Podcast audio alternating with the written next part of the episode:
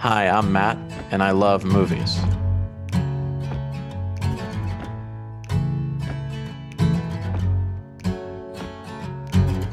Do you like to sit around for a while? Found yourself a little pet crocodile? Do you like to just live in the moment? Do you like the stars and moon and the comets? What do you like? Do you like? What do you like? Do you like? What do you like? Do you like? What do you like? Do you like?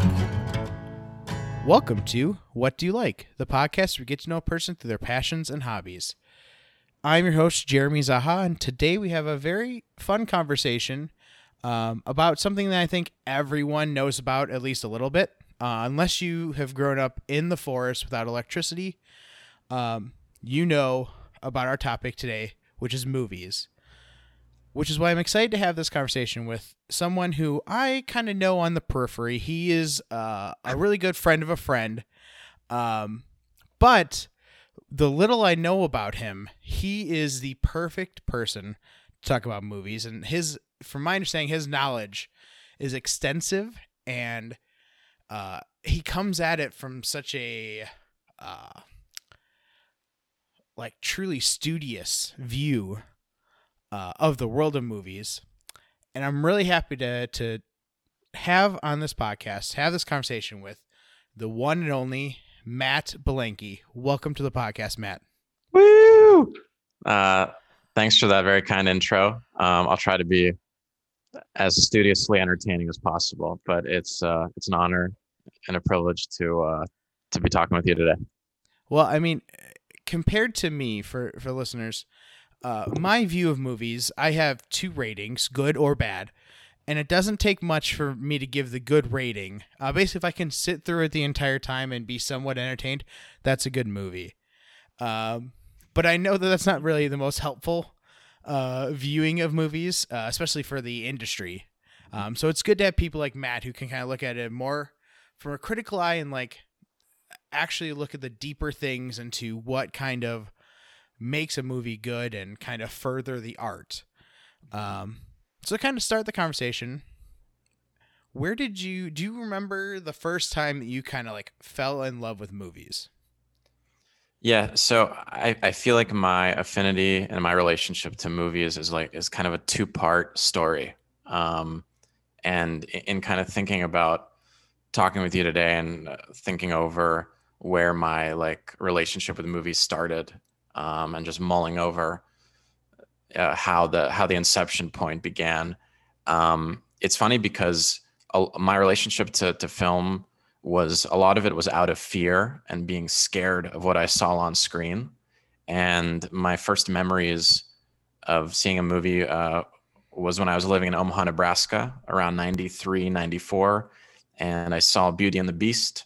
Um, and Snow White in theaters. And I remember being um, just frightened out of my pants for, for, both of those films, but especially uh, the beginning of Beauty and the Beast, which starts out as this kind of uh, slow zoom in shot through the woods, through like this little lake area. And we see the castle and we get the uh, narrator um, talking about how once upon a time in, in a land far away, there was a prince um, and the that eerie music haunted my dreams literally for the next three to four years, I think. And um, I remember memories of seeing that, of seeing Snow White, also being scared uh, by the witch, um, and and then also kind of being um, at my friend's parents' house and just kind of going off on my own and catching Attack of the Sixty Foot Women uh, which was a movie with Daryl Hannah from Splash that was just kind of playing on TV. I think it was a straight to HBO movie at the time.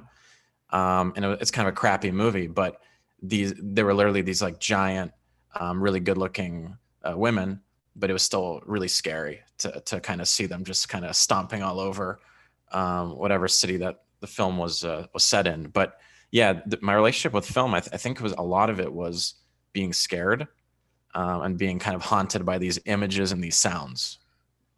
That's really interesting that like this intense love of films later in life started with a traumatic event almost. so, when did it kind of like transition from that fear base to more of the pr- appreciation?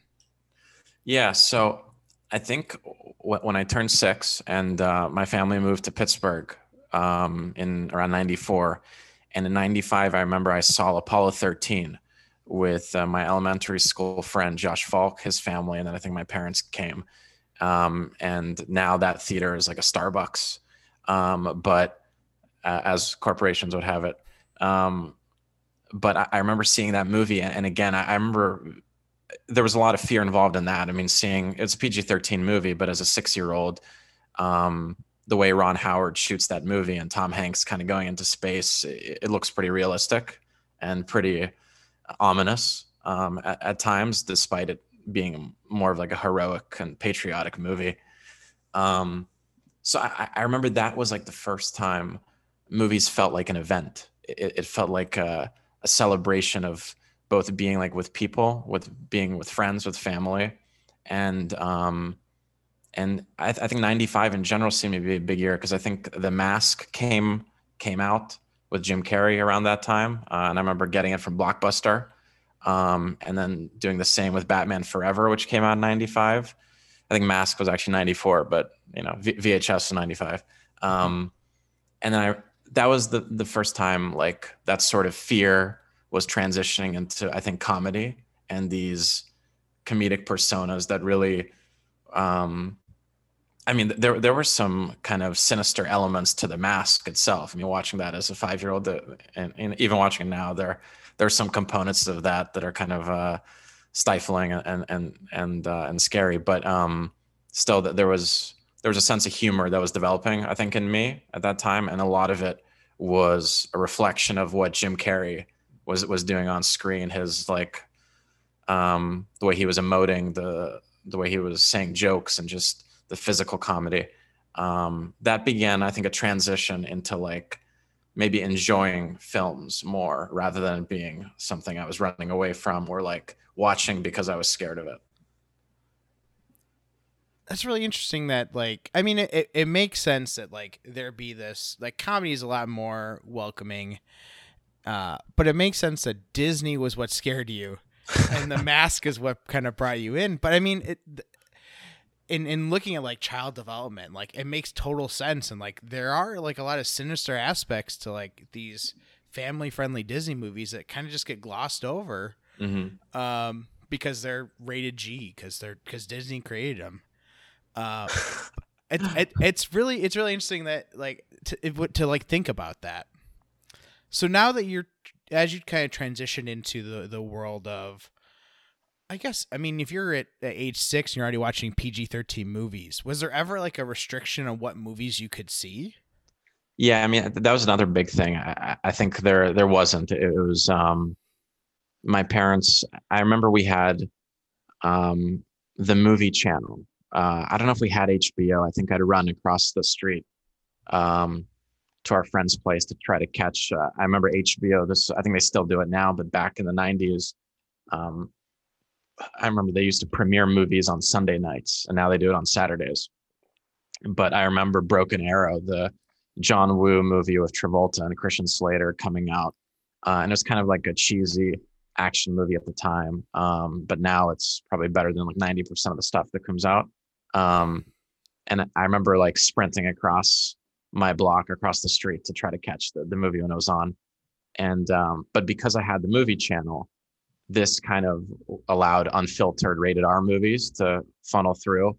And I remember again um, being, you know, scared shitless from uh, catching some snippets of Species, which was like a 95 amazing cast, uh, another kind of cheesy movie, literally about a uh, supermodel esque alien who whose whole she's very promiscuous and she's basically having sex and then killing off everyone she sees when she comes to planet Earth. Um, and uh, Michael Madsen, Ben Kingsley, Forest Whitaker. I mean, there's some Alfred Molina. There's some phenomenal actors uh, in the film. But um, I remember catching snippets of that. That was the first rated R movie I think I remember I caught a glimpse of, and um, there was some you know gratuitous nudity, also very gory. There were some really disturbing scenes in that film, uh, especially early on. Um, that's still even if you watch it now, it'd be like, wow, I can't believe they they kept that in there. Um, but that was the first R movie uh, th- that I caught, and I, I think um, I remember being sort of mesmerized with these kind of rated R slashers that that came out in, in the '90s after that.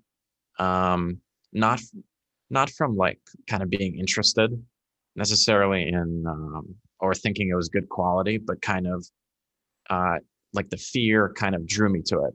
The um, that element of being scared and maybe having like nightmares was almost like a self-fulfilling prophecy that that, that kept uh, kept coming up. And you know, I know what you did last summer. I think came out in '97 or something.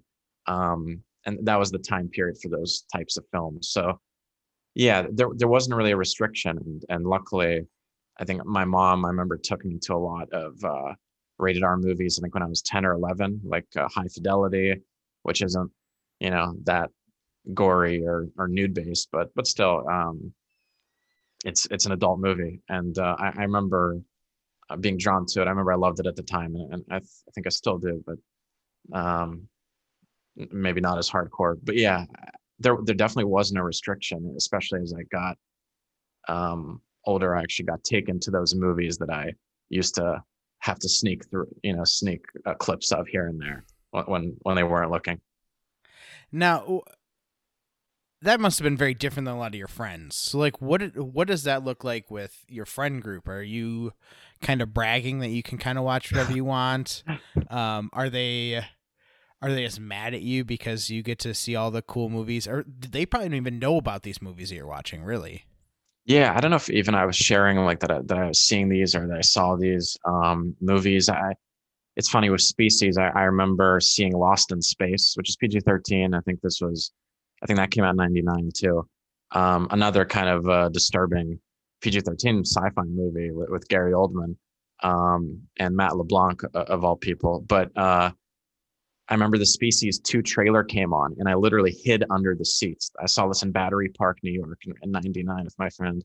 And uh, I, I, it was just like this, this over, um, this like looming fear that, that was just uh, pulverizing my, my whole body. But um, in terms of my friends, yeah, I, I don't, I think a lot of them were, I like, for example, I didn't see The Matrix when that came out and that was rated R.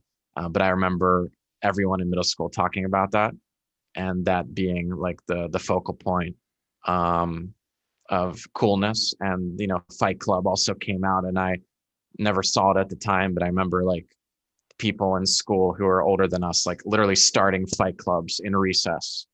Um, like like that was that was a thing, and uh, clearly that went over well with the uh, su- the superintendents and the teachers. But I, I I remember like being in a four square kind of area and, and these o- older kids who are like two or three years older than us like we're going to start a fight club now so uh, clearly they that's what you know like 11 12 year olds would do um, if you m- completely missed the point of the movie which was making yeah. fun of that macho um, kind of mentality and, and, those kind of personas but um, yeah I don't, I don't know what my friends are watching but i think I think they were watching the rated R movies that were maybe like higher quality and maybe quote unquote good, um, or you know maybe more notable ones um, like the like the Matrix of the Fight Clubs. But then again, I remember seeing like my mom took my friend and I, uh, Tillman, who was German. We saw Gladiator together, and that that was rated R, and that came out 2000. Um, so we were you know 11 seeing that movie.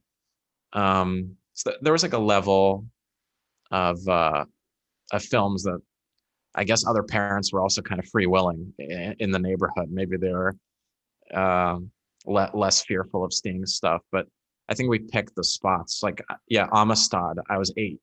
Now that I think about it, I was eight years old. I saw Amistad in theaters, um, and uh, being you know completely captivated by it. Um, and you know, this is a pretty like hard hardcore historical moment to to kind of see. But I felt like um, I like that my parents took me to to stuff like that because I uh, kind of became acclimated to um, violence, but also kind of topics that were important and that would become um, the st- the movies that I'd appreciate and the, by the filmmakers who I loved, like Amistad was Spielberg, and that was definitely a filmmaker who was like uh, important part of, of youth and our in our youth, our, our generation. So I, I I find it interesting that like the two movies that you named, like Amistad and Gladiator, um, are I mean they're violent, but like the overall message is pretty straightforward. Like for I mean Amistad, this this horrible atrocity that America did,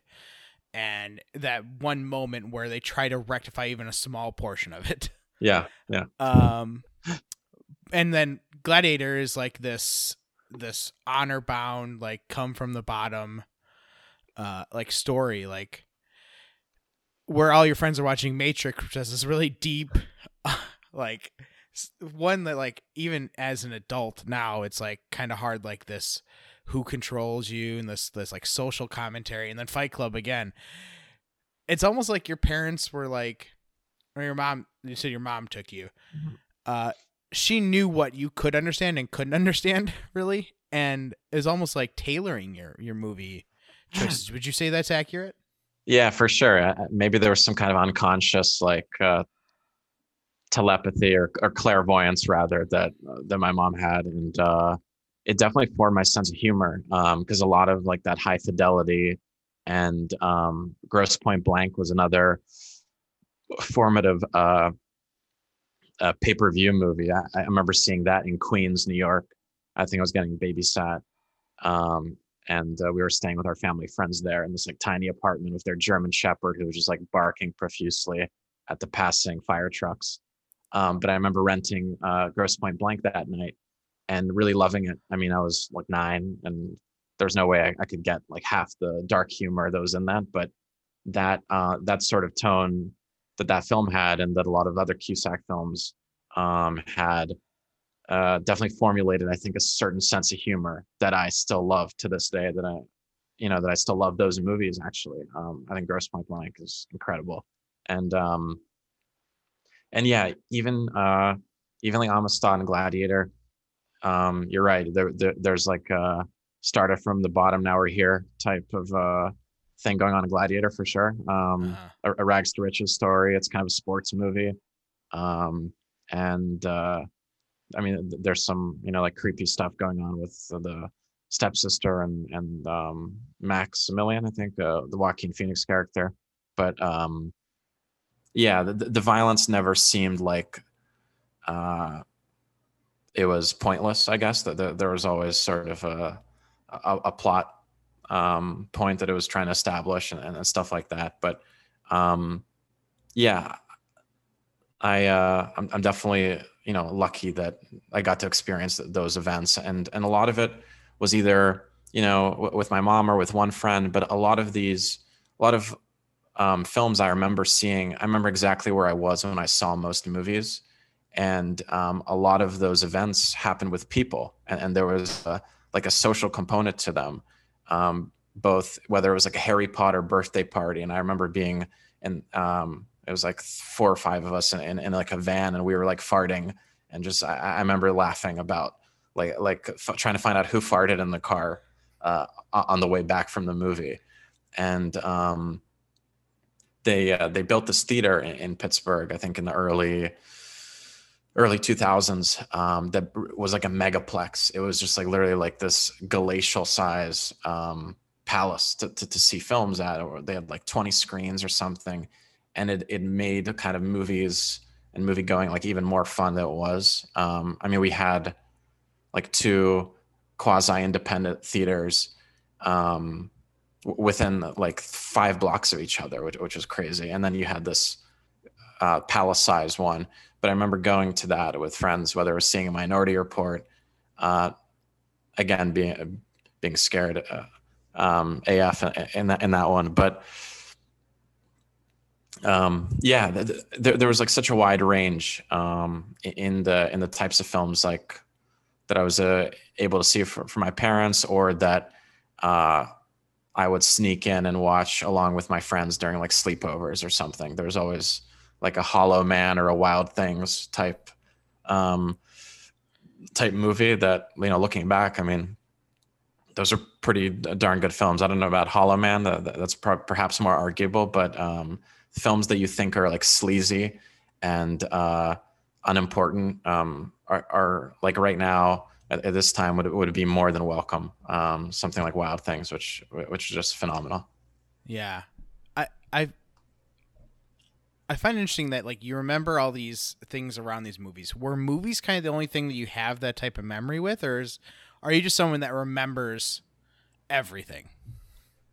Yeah, it's it's. Um, I feel like I remember things that I, I mean, maybe this makes sense that I like or that I um, kind of click with, like whether it was remembering like every sports player on a baseball team or what their stats were, where they played in the last 15 years, um, whether it's MLB, NHL guys. I definitely had like this um, weird fixation towards remembering people, and and and um, it's good you, you bring that up because I feel like my relationship to movies um, was I, th- I, think it was much similar to a lot of other people. It was kind of like entertainment, my the first half of my life, and but it was also remembering um, every actor that was in every movie. It, it, was kind of becoming. I was I went to like this Deer Creek camp in the summer, and I was known as Movie Man because I just kind of, um, you know, not like disobey the kind of camp rules and just go off and talk to the counselors about either like 90s music like Semisonic or Third Eye Blind or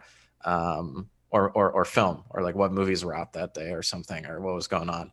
Um, so yeah, it was more it was more from a perspective of just like memorizing actors and liking that and knowing that um, rather than like knowing necessarily who was f- directing the movie, who was behind the screen, who who were these writers. Um, and again, it was more of like it was very narrow minded um, interest or approach in American filmmakers for the most part. Um, I hadn't really, um, I wasn't like very uh, hardcore art housey or into European cinema or Japanese. I had no idea about any of that stuff, and and still to this day, I think it's um, less of a focal point. Uh, but it's I'm trying to work on that and and and kind of widen my scope. And it's become much much less of a factor, but um, yeah th- there was definitely like a memory thing like like uh, you know literally we could we, we could talk about um this the some 1700 movies i've seen according to letterboxd and i could tell you most of where i was and who i was with like you know when when i saw those so there's always um i liked seeing stuff with people because i always wanted to to talk about it after and to hear their opinion and and to uh to like share that experience um and and yeah do you do you remember what age this transition kind of happened, where it went just from entertainment to looking at a more critical view of it? Yeah. So in 2012, um, I think it was the spring of 2012 or the fall. Um, my parents had a party downstairs, and I and I ran upstairs to turn on the TV to kind of be disassociated from whatever shenanigans were happening on the first floor. And I turned on the TV, and the opening scene of Reservoir Dogs, uh, Quentin Tarantino's movie, starts playing. And it's a scene where the camera is circling around a table at, at a diner at a coffee shop. And um, Tarantino himself is in is in the scene, and it's just a bunch of these crim- these uh, low life criminals, um, and they're discussing what the meaning of "Like a Virgin" by Madonna is, the song, and uh, they're referencing like Charles Bronson in The Great Escape. Um, there's Harvey Keitel, Tim Roth in the scene, and they're also Quentin says like "Time out, Green Bay," and uh, you know, like a virgin is all about a girl who likes a guy with a big dick, and uh, and they kind of start uh, riffing on that, and and I was totally um, blown away by by what I was hearing, and uh, I had never seen um, characters in, in a film, especially these kind of uh, so-called cool um, customers wearing these like black suits uh, talk about this like mundane um, pop culturally referential things that like we would talk about as kids if we went out somewhere like uh, you know what, what, do you think about that new kanye song? Um, or uh, the Goo Goo Dolls or something. The, the way the way the characters were talking was not exactly how people talk in real life but it was it was a much heightened reality and it was a much cooler version of that. It was like oh i wish i was these guys or something or i wish i was hanging with them right now even though they're totally vile and vulgar. Um, and i saw that scene and like like my brain literally just like blew up. And I was like, who is this guy writing this dialogue? And I started to look into more of his films. Obviously, I'd heard of Pulp Fiction, but I, besides seeing snippets of it, um, in my youth, I'd never seen it. So I started to see that and um, Jackie Brown. And I had seen Inglourious Basterds on like a midnight showing, um, but I wasn't like, um, I liked it, but it was like too late for me to appreciate a three hour movie in, in, for a midnight showing. Um, and I, I literally became obsessed with who's the person writing this dialogue and who's the who's the person moving the camera and kind of directing us both literally and figuratively through this kind of metamorphosis and this uh, this re- really unique experience. Um, and who are his idols? Who are you know who are the filmmakers that um, he looked up to and was influenced by growing up? And can I let me let me look at their film work? And l- literally, you know, since since 2012, since I saw Reservoir Dogs that night, and obviously I, I was aware of the film. It, it, it became like a, um, a, a thing of uh, dorm room fodder to have that film as like a poster uh, along with other stuff for like a certain um, bro population of, of, of Americans, and um, and it, it was very much that film, but it was also this very talky, very snarky film that was uh, referencing a lot of stuff that was going on and that had happened both in cinema and um, in culture in general, which which which I totally dug and and I was like this this is such a cool language. Um, it, sounds different than most things I've heard, and uh, um, yeah, and, and since 2012, I think that fascination with filmmakers, with voices, with genres has become um, just like a snowball effect that's continuous to this day uh, of discovering new filmmakers, hearing what they have to say, and kind of finding out about a certain time period. And I, I think all of that is because of Quentin Tarantino's um, Reservoir Dogs. I think uh, Quentin Tarantino is one that a, a director that and writer that you think hear about, and a lot of people have those types of views of his work. Um, but it is amazing that is one this this like kind, probably a scene that he didn't take that much time in writing, mm-hmm. but just like the like you said, banal nature of this conversation is really what hooked you in. Uh, I do want to touch on so your parents are having a party downstairs and you wanted to kind of like disassociate. Do you do you find movies as like an escape? As like uh, this is ever the world is overwhelming. I just need a, a second to to feel comfortable. Yeah, for, for sure. I, I think um, they're the place where I feel the most calm and that I can find respite and like uh, a certain sense of serenity, but also, um, yeah, they can sort of manipulate me to feel a certain way, and and and I like being um, taking hold of and and and someone taking um, the reins on me and, and, and kind of dictating me the, the, way they see the world, the way they're trying to um, tell a story and and uh, and describe an event. Um, and you know, I'm not really particular to I think any genre. I mean, I, I love rom coms, and I, I, think those are the most kind of um, appealing to to see with like friends most of the time, or um, just just because the the there's a greater sense of positivity walking out of that. Um, and, and it's funny that uh, a lot of us escape reality to, to watch movies when a, a lot um, a lot of the films that I prefer are ones where I do uh, I do want to see reality uh, pictured or or um, a version of it resembled on screen and something that I can kind of I, I think maybe that's why I have like a strong, such a strong detachment, um, not purposefully towards like MCU or DC films, but because I feel like a lot of them are so formulaic and um, that when the explosions and, and when the bombs and when the special effects start, they kind of lose me a lot of the time.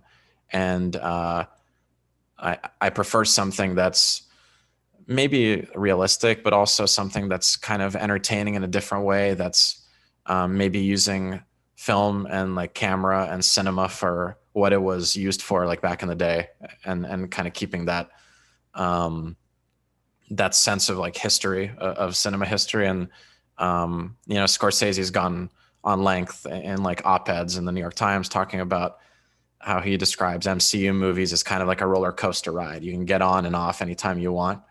Um, and he he kind of talks about there's a there's a specific formula. You know the way they're going to go, and there's nothing wrong with that. Um, which I think is his point too. But um, he mentions an article, you know, when he sees a movie by like Kathryn Bigelow or Wes Anderson or Spike Lee, he knows that when he exits the theater or turns off the TV, that he's going to feel a certain way about the world, about uh, politics, about racial inequality, um, about art, about the possibility of of things and and existences. Um, and I, I, think the a lot of the comic book movies gives you a false sense of that, and maybe they're just almost serving like a popcorn purpose, which is fine.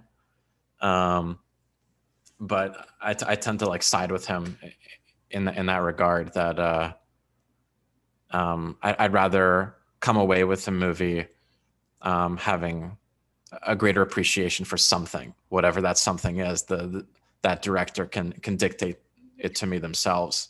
Um, but yeah, I think, and I think it's important. Uh, we on this podcast we talk a lot about art because I think art's something a lot of people are passionate about. Um, there's there, I think there's some innate hum, human desire to find artwork, and movies are very much artwork.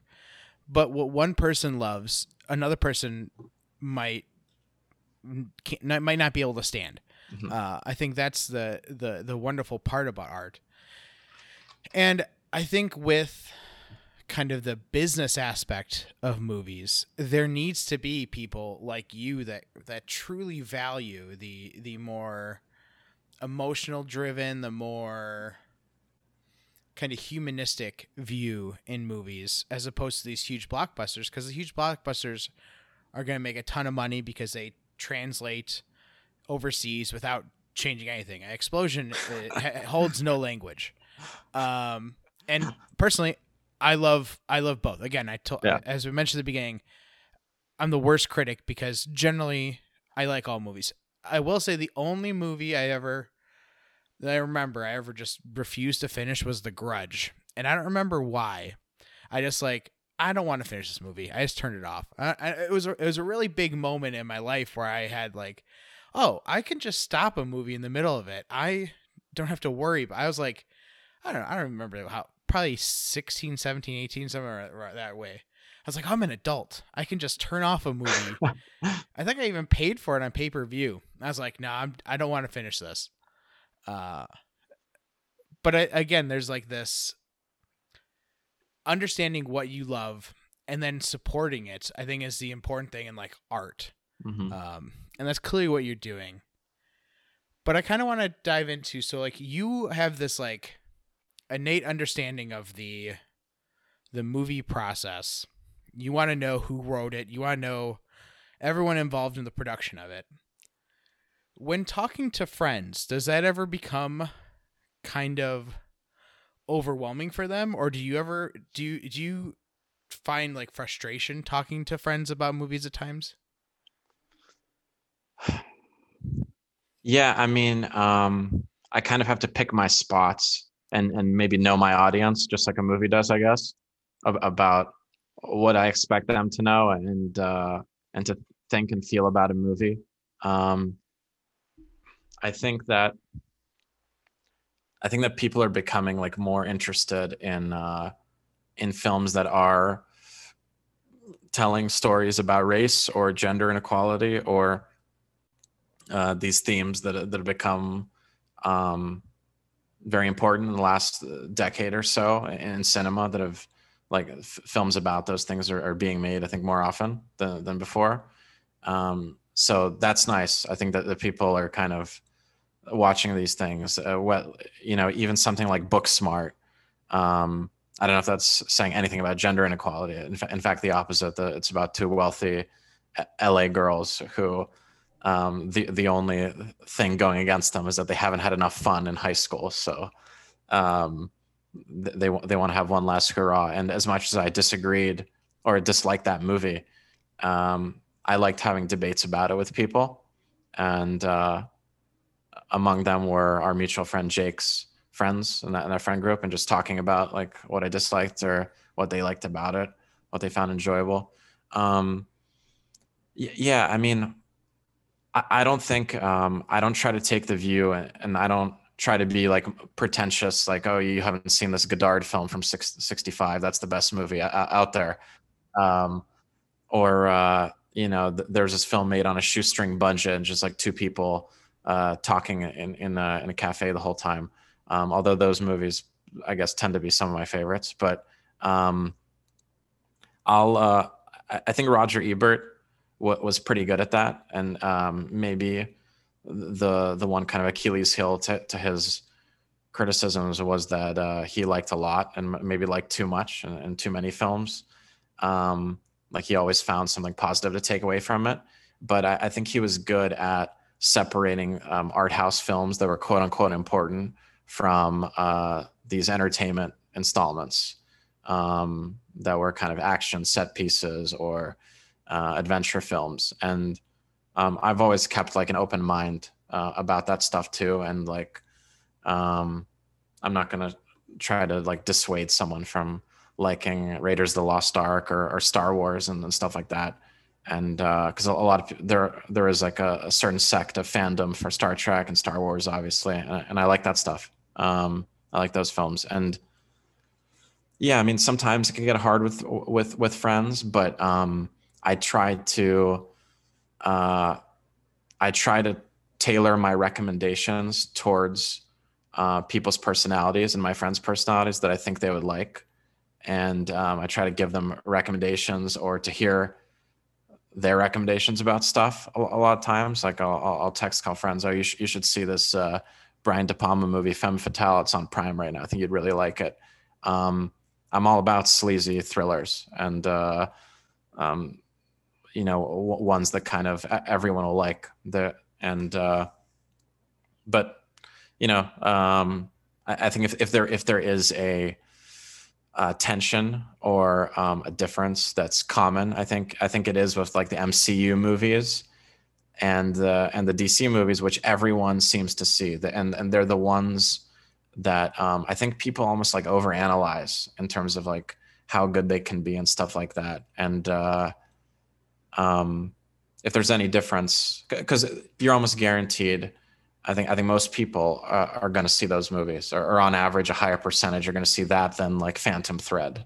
Um, so if there's ever um, sort of a, a difference in, in, opinion it comes from i think those like higher budget films um, that i wish i was like more into and sometimes I am. Sometimes I do like like you know Deadpool or Chris Nolan's Batman movies were incredible, um, at least in the first two. But yeah, that's that's my uh, friend relationship. I, I don't think um, I don't I don't I don't uh, go out of my way to say you're watching bad movies. You should watch this. You should watch X and Y. But um, I'm rather o- open to hearing what people think.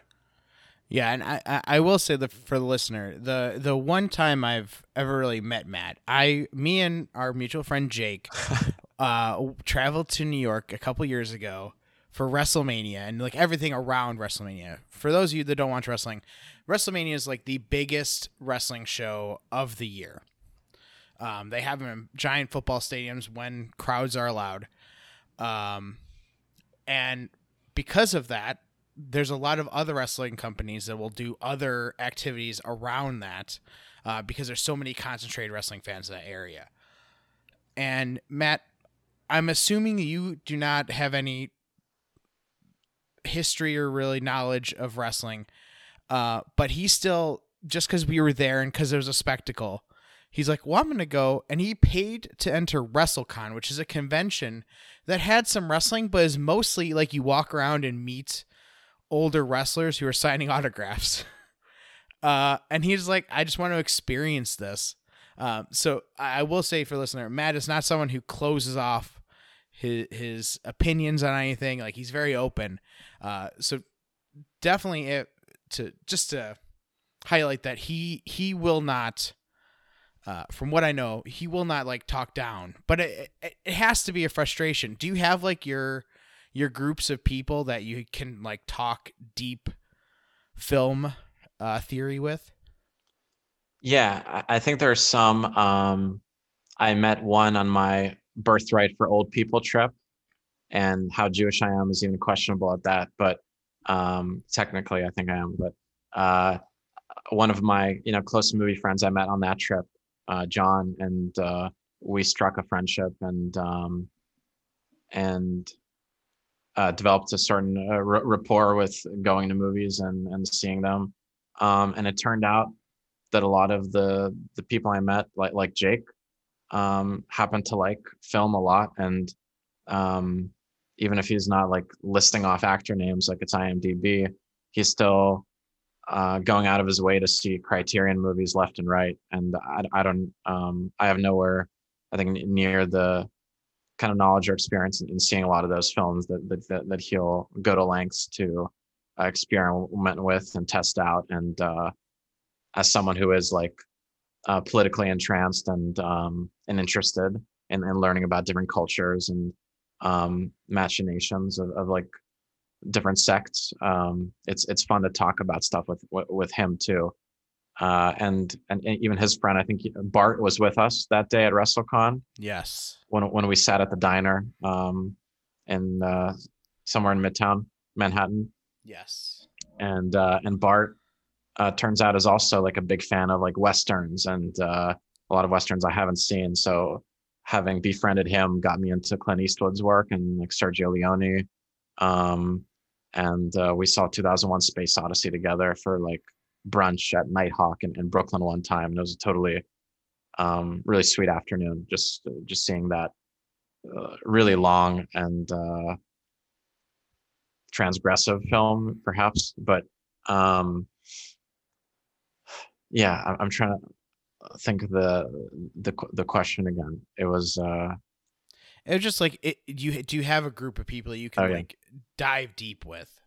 Yeah, and I don't know if you've met Lloyd, but that's another Lloyd probably watches more like um current movies or new movies than like anyone I know. Like he'll be front row at the premiere in New York. He's like a paparazzi um guy who's like very into you know actor spotting and, and stuff like that and he'll kind of remember and remind you about the day he saw Daniel Day Lewis um, swing by him on like uh, Madison Avenue, um, wearing some r- ridiculous outfit. But um, luckily, I've surrounded myself and, and, found myself this a bunch of like film loving people, uh, kind of by happenstance, to be honest. And uh, but I, I've also had friends, um, another John, uh, without an H, um, who is also kind of like uh, good at remembering actors and movies and good at remembering movies from the past and kind of underrated ones that kind of are box office bombs that became a cult status folklore for for uh, years following. So, like, I feel like a lot of um, the people I'm friends with uh, do happen to have like a pretty pretty damn good um, wealth of knowledge uh, regarding film, and uh, even if they I mean, they've seen a lot of stuff that I haven't, and uh, they can talk about it in a way that'll kind of challenge your your foresight and and and your thinking. Um, someone like Jake, especially, I think I loved. We did a podcast together recently. I, I was a big fan of 5 Bloods, the Spike Lee movie, and, and he wasn't, and we kind of debated and, and quarreled over our likes and dislikes about it.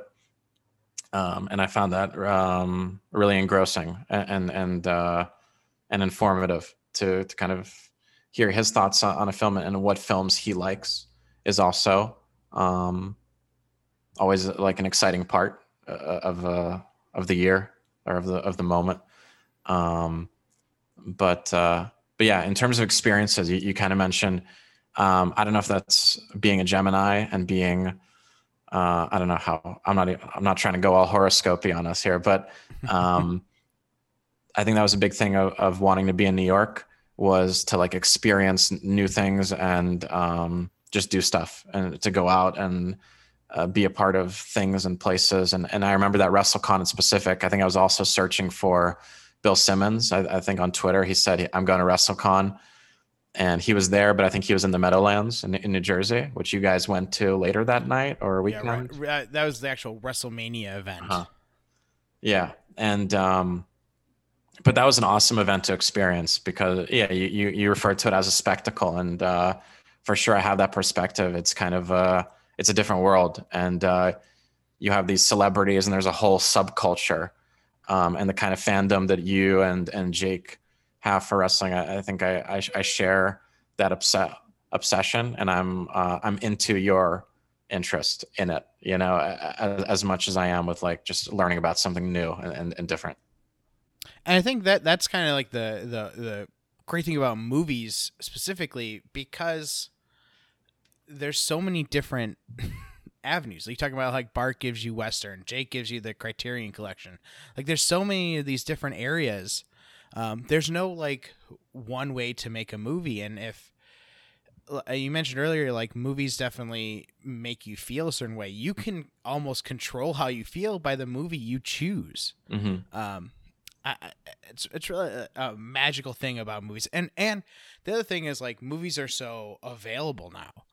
Like, could you imagine when you were younger living in a world where at any moment you can basically watch any movie you ever wanted to watch? Uh, at the, at the the all you need is an internet connection, and you can watch any movie in the world. Yeah, yeah, totally. I mean, that's kind of like the uh, the, the positive, the big positive from the streaming revolution. I think that's taking place is that um, that availability that you speak of, the the fact that you can access anything and everything on like 10 different platforms. I mean, there's multiple, um, not only uh, paid VOD services, but like free movies with commercials like Tubi or Vudu or Pluto. There seems to be a new one coming out every three months. Sony Crackle is another big one. Um, and they a lot of these seem to have like those under the radar films, the the cult status ones. Uh, I I watched one last Friday, uh, Miracle Mile. I, I had never seen. I just watched it to prep for like a Q&A that I was going to watch the next day.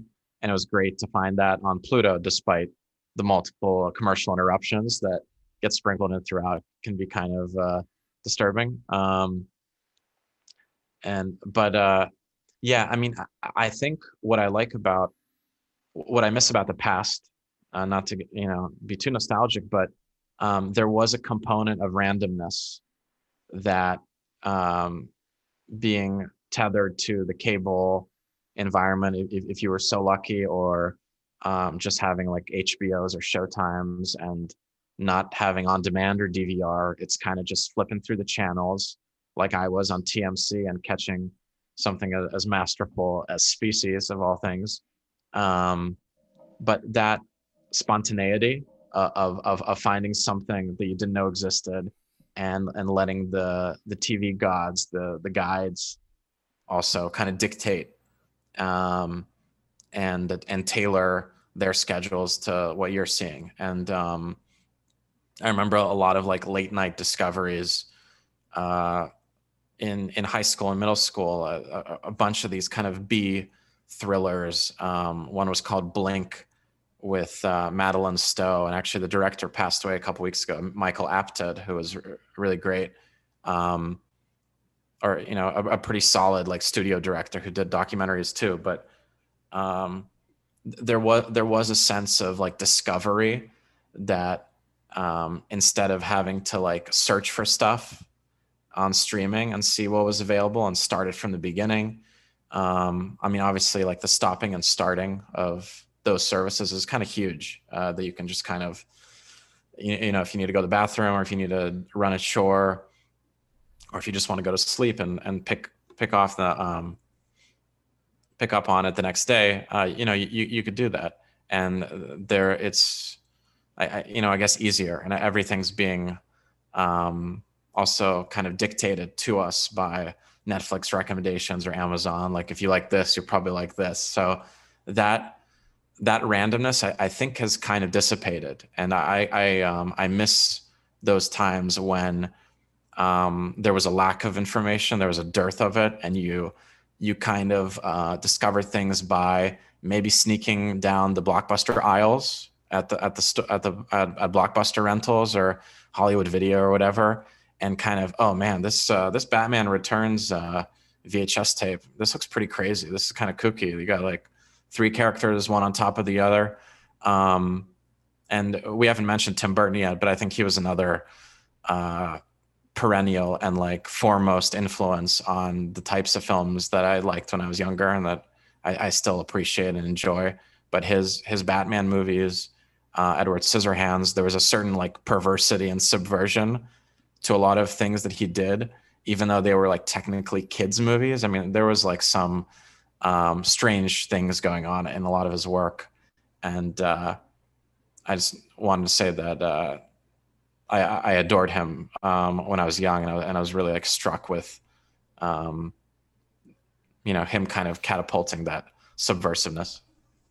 Yeah, and you, you, I mean, you bring up a really good point. Like we lose kind of the the randomness, and I mean, I'm guilty of it. I'll I'll log on to Netflix and I'll spend 20 minutes trying to find something I want to watch, and then by the end of it be like ah you know what? I'm just gonna go to youtube or something like that. Hmm. like there is like almost too much. And I, I i think back to like growing up tbs and tnt would be like the the places that you'd always see movies and forrest gump would be on. And you'd watch maybe a half an hour Forrest Gump, and then you'd have to you get distracted. But you knew in like a week it'd be back on, you can finish it. Like that's how we would like start and stop movies. We're like, ah, oh, this will be back on soon.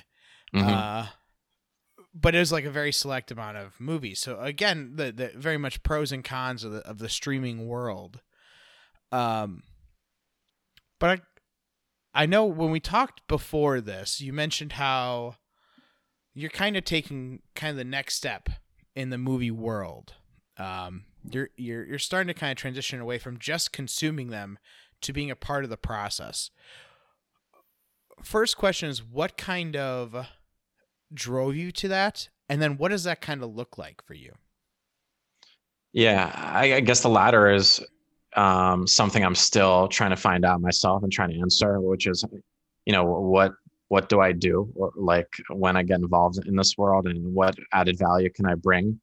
Um, but yeah, there's uh, there's a couple um, young female filmmakers. Um, well, not that young; they're like my age or a little bit older, but um, who um, I became friends with uh, on Twitter, and then one introduced me to another in, in person. Um, and then another one is kind of like a, a horror filmmaker who um, I hope to work with at some point in the next few years. That who is really talented and she's done a couple shorts for Hulu and stuff like that. Um, and she went to my undergrad school. That, that's how I, I, I, knew of her, and I never knew her there though. Um, but the, I guess the role I'd like to play is um, either being someone who helps finance these films, which is something I did in, in the case of the most recent film that's um, it's going to be a feature by a, a young director named Nicola. Um, and uh, she's going to try to start shooting it in June later this year. Um, and uh, something like that, just attach myself to and and um, basically say, you know, any any way you need me, whether it's to be on set, um, to organize locations, uh, finances, uh, casting help or something, just let me know, and I'll work, you know, free of charge and uh, just you know keep me involved in the process. That that's kind of the, the way I'm approaching all this stuff because I'm so because I'm such a novice in, in, in a lot of this stuff and in, in, this world. But a lot of it is reaching out to people um, and sliding into DMs and um, saying, Hey, I, I like your films. I like your taste a lot. Are you directing anything? Are you working on something? Um, and I've had people say, yeah, um, I'm going to find a way to, to bring you on in, in my next project. I'm not sure what that role will be, but I want you to uh, kind of do that. And in studying, um, it's always fascinating to me uh, to look at, like, you know, you were talking about finding out who's behind a movie, who, who are all the characters, like the producer, kind of looking into the producing history and, and how films get financed how you know why studios make movies Um, something like Fight Club, for example, basically I think bankrupt 20th Century Fox, um, or got Bill Mechanic, who was the head at the time, fired from from his job because they gave the film like 50 or 60 million and it barely made its money back, if not lost its money. Um, and uh, kind of like the the mythology um, around a lot of how films get made and uh, but a lot of times it's it's me wanting to um, whether it's help in the writing process but also just like further the vision of whatever filmmaker that I'm really fond of and that I think is really talented and I think is really good. I think that's like what I think a producer does. I think there's many hats they wear. One is like a financing one, one is being on set as like a line producer to make sure every day is budgeted um, down to the T. But I, I think another like overarching key one is like if you believe in, in a filmmaker, you want their vision and, and them to have full control uh, of what you know of whatever they've created, and you want that to come out on screen.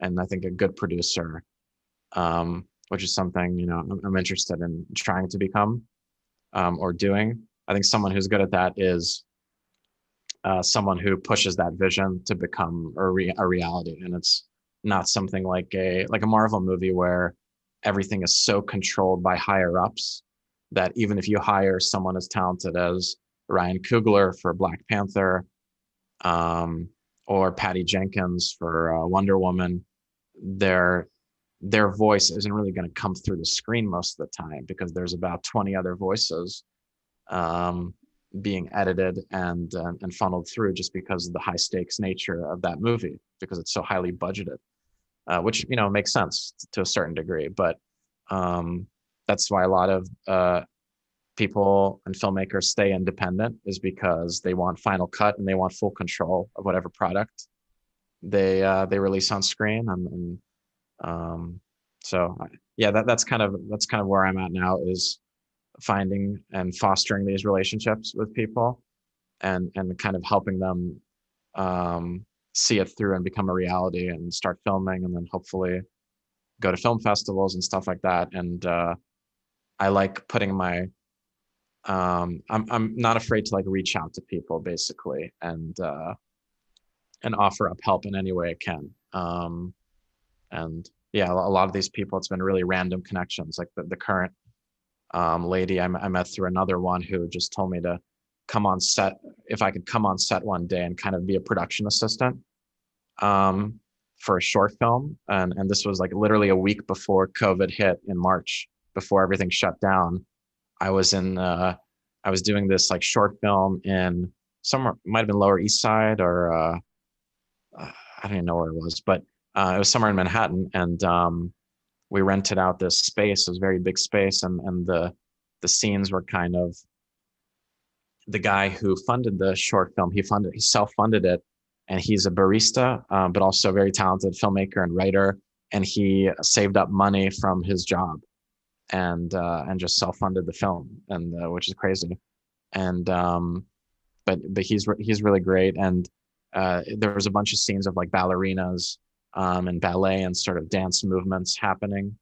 Um, and I was just literally kind of like, hey, how, what do you need me to do? You need me to like tape something to the wall or climb on a ladder um, or serve coffee to people or food or something? I'll, I'll, I'll do that, whatever. It's, uh, it's a Saturday. I'm not doing anything. Um, and this was through a connection uh, through someone I met on Twitter, who I became friends with, and she's uh, in the process of like getting her uh, second feature, which should have some like decently big names attached to it, which which is really exciting. I, and I think that that really shows you. I mean, it shows your passion for this. Like you are willing to, on your day off, just go and just hang out and like. I think some people would go to hang out and then just like be a, be in awe but you're like no i want to be involved in this process i want to help this i want to help this art be created. I want i want to be a, a part of this. Um and i think it's important like as hopefully we're kind of entering at least the the back half of covid uh knock knock on wood um uh the the arts uh, have definitely taken a hit in this in this environment.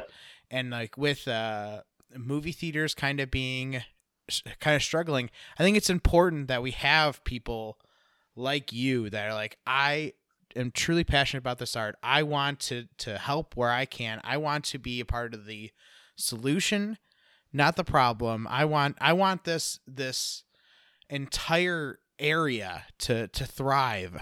Um, so I'm really glad that that even timing was perfect and that you started to do this right before the pandemic and are here kind of trying to help throughout this this tough time.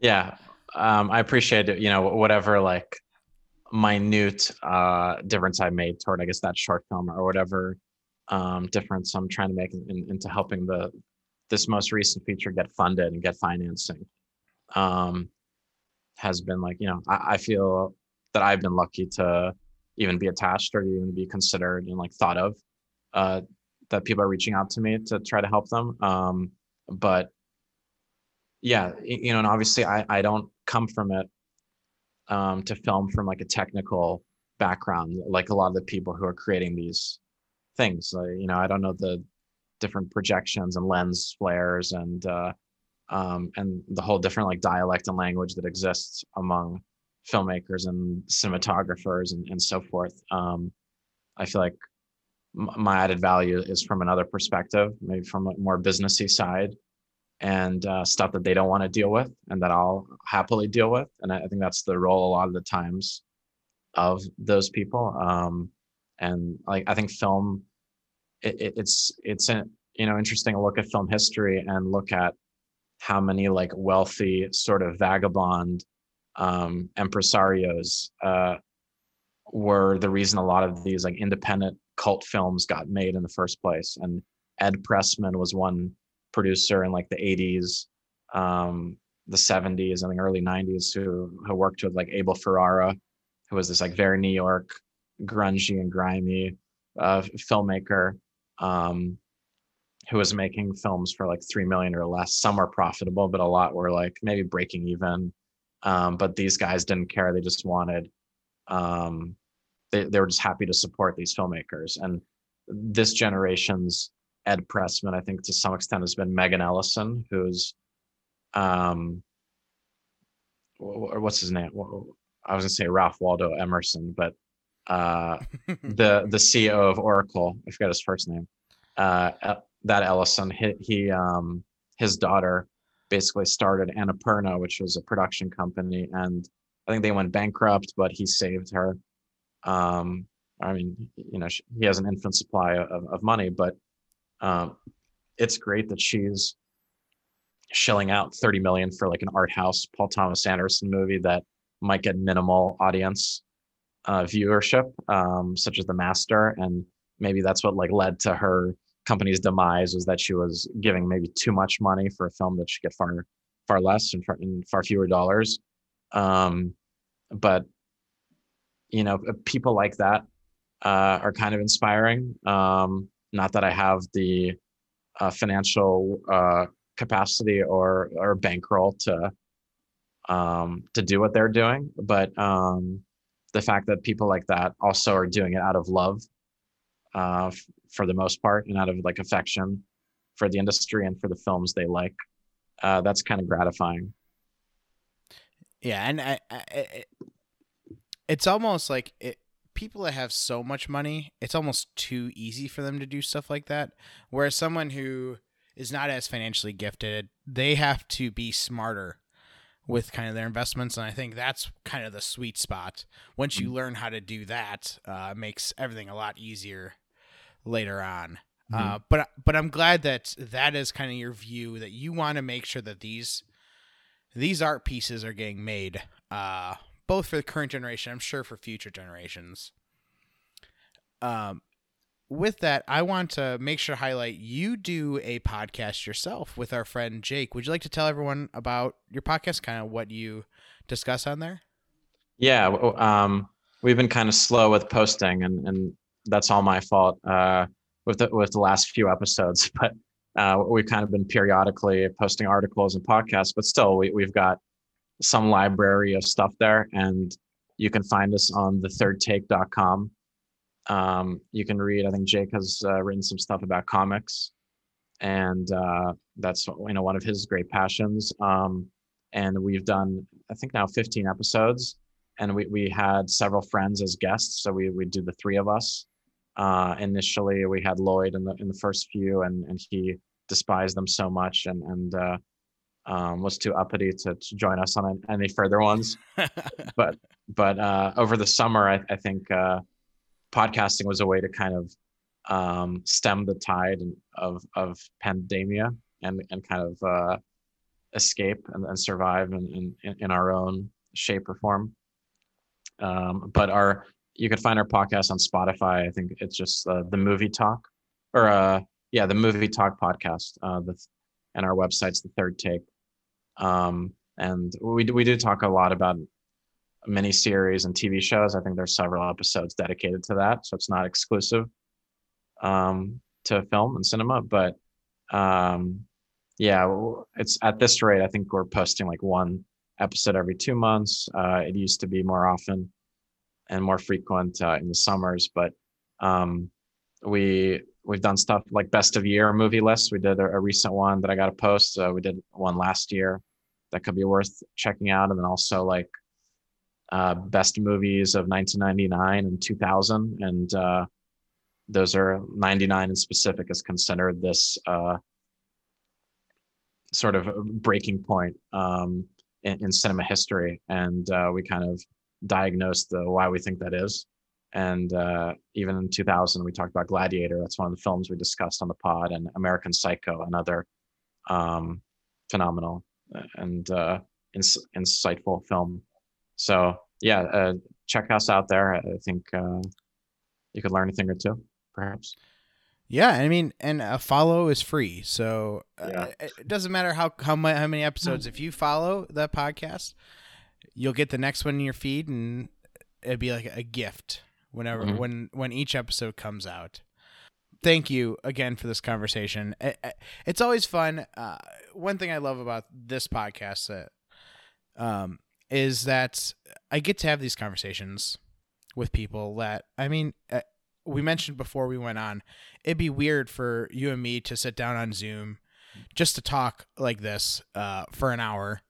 Um, but podcasts podcasts are like the perfect venue, and you get to learn about people, and hopefully everyone who listened learned a little bit about you, and and uh, they definitely learned about movies for sure. Um, so thank you for for joining us and and sharing yourself with all the podcast listeners. Thanks, Jeremy, for uh, for having me here. It's been it's been awesome to uh, discuss these things and, and to discuss film in, in, in, general and like kind of uh, a takeaway that I like people to have um, as they maybe watch movies in the future is uh, Paul Schrader had a quote that a, a, good movie begins as you're walking out of the theater, um, and perhaps think about that as you watch a movie or as I when you decide to watch something. Um, that's always been a quote since I heard it a few years ago. Uh, that's kind of uh, stuck with me, and that's um, perhaps controlled my interests and, and, how I feel about stuff. But uh, thanks again. It was a real treat to be here with you. I think those those deep words are the perfect way to kind of end this podcast. If you are listening to this podcast the first time, we do these every Tuesday. Uh, you can reach out to the podcast at What Do You Like Podcast on Instagram, at WDYL Podcast on Twitter, or you can go to our website, whatdoyoulikepodcast.com. If you enjoy what you're listening to, again, subscription costs uh, zero at your favorite podcasting platform. Um, and tell a friend. If you really enjoy these conversations, the more people that listen, uh, I think the the the deeper these passions are spread, and um, we can kind of turn just kind of dark place a little bit uh, into a much brighter place. um, especially with uh, both the uh, viral issues going on and the political issues in America. If you're in another country, congratulations. Uh, we are the dumpster fire uh, for once. Um, so, again, thank you for listening. Uh, if you have any questions, definitely reach out on those podcast on those social media links, and we'll see you next time.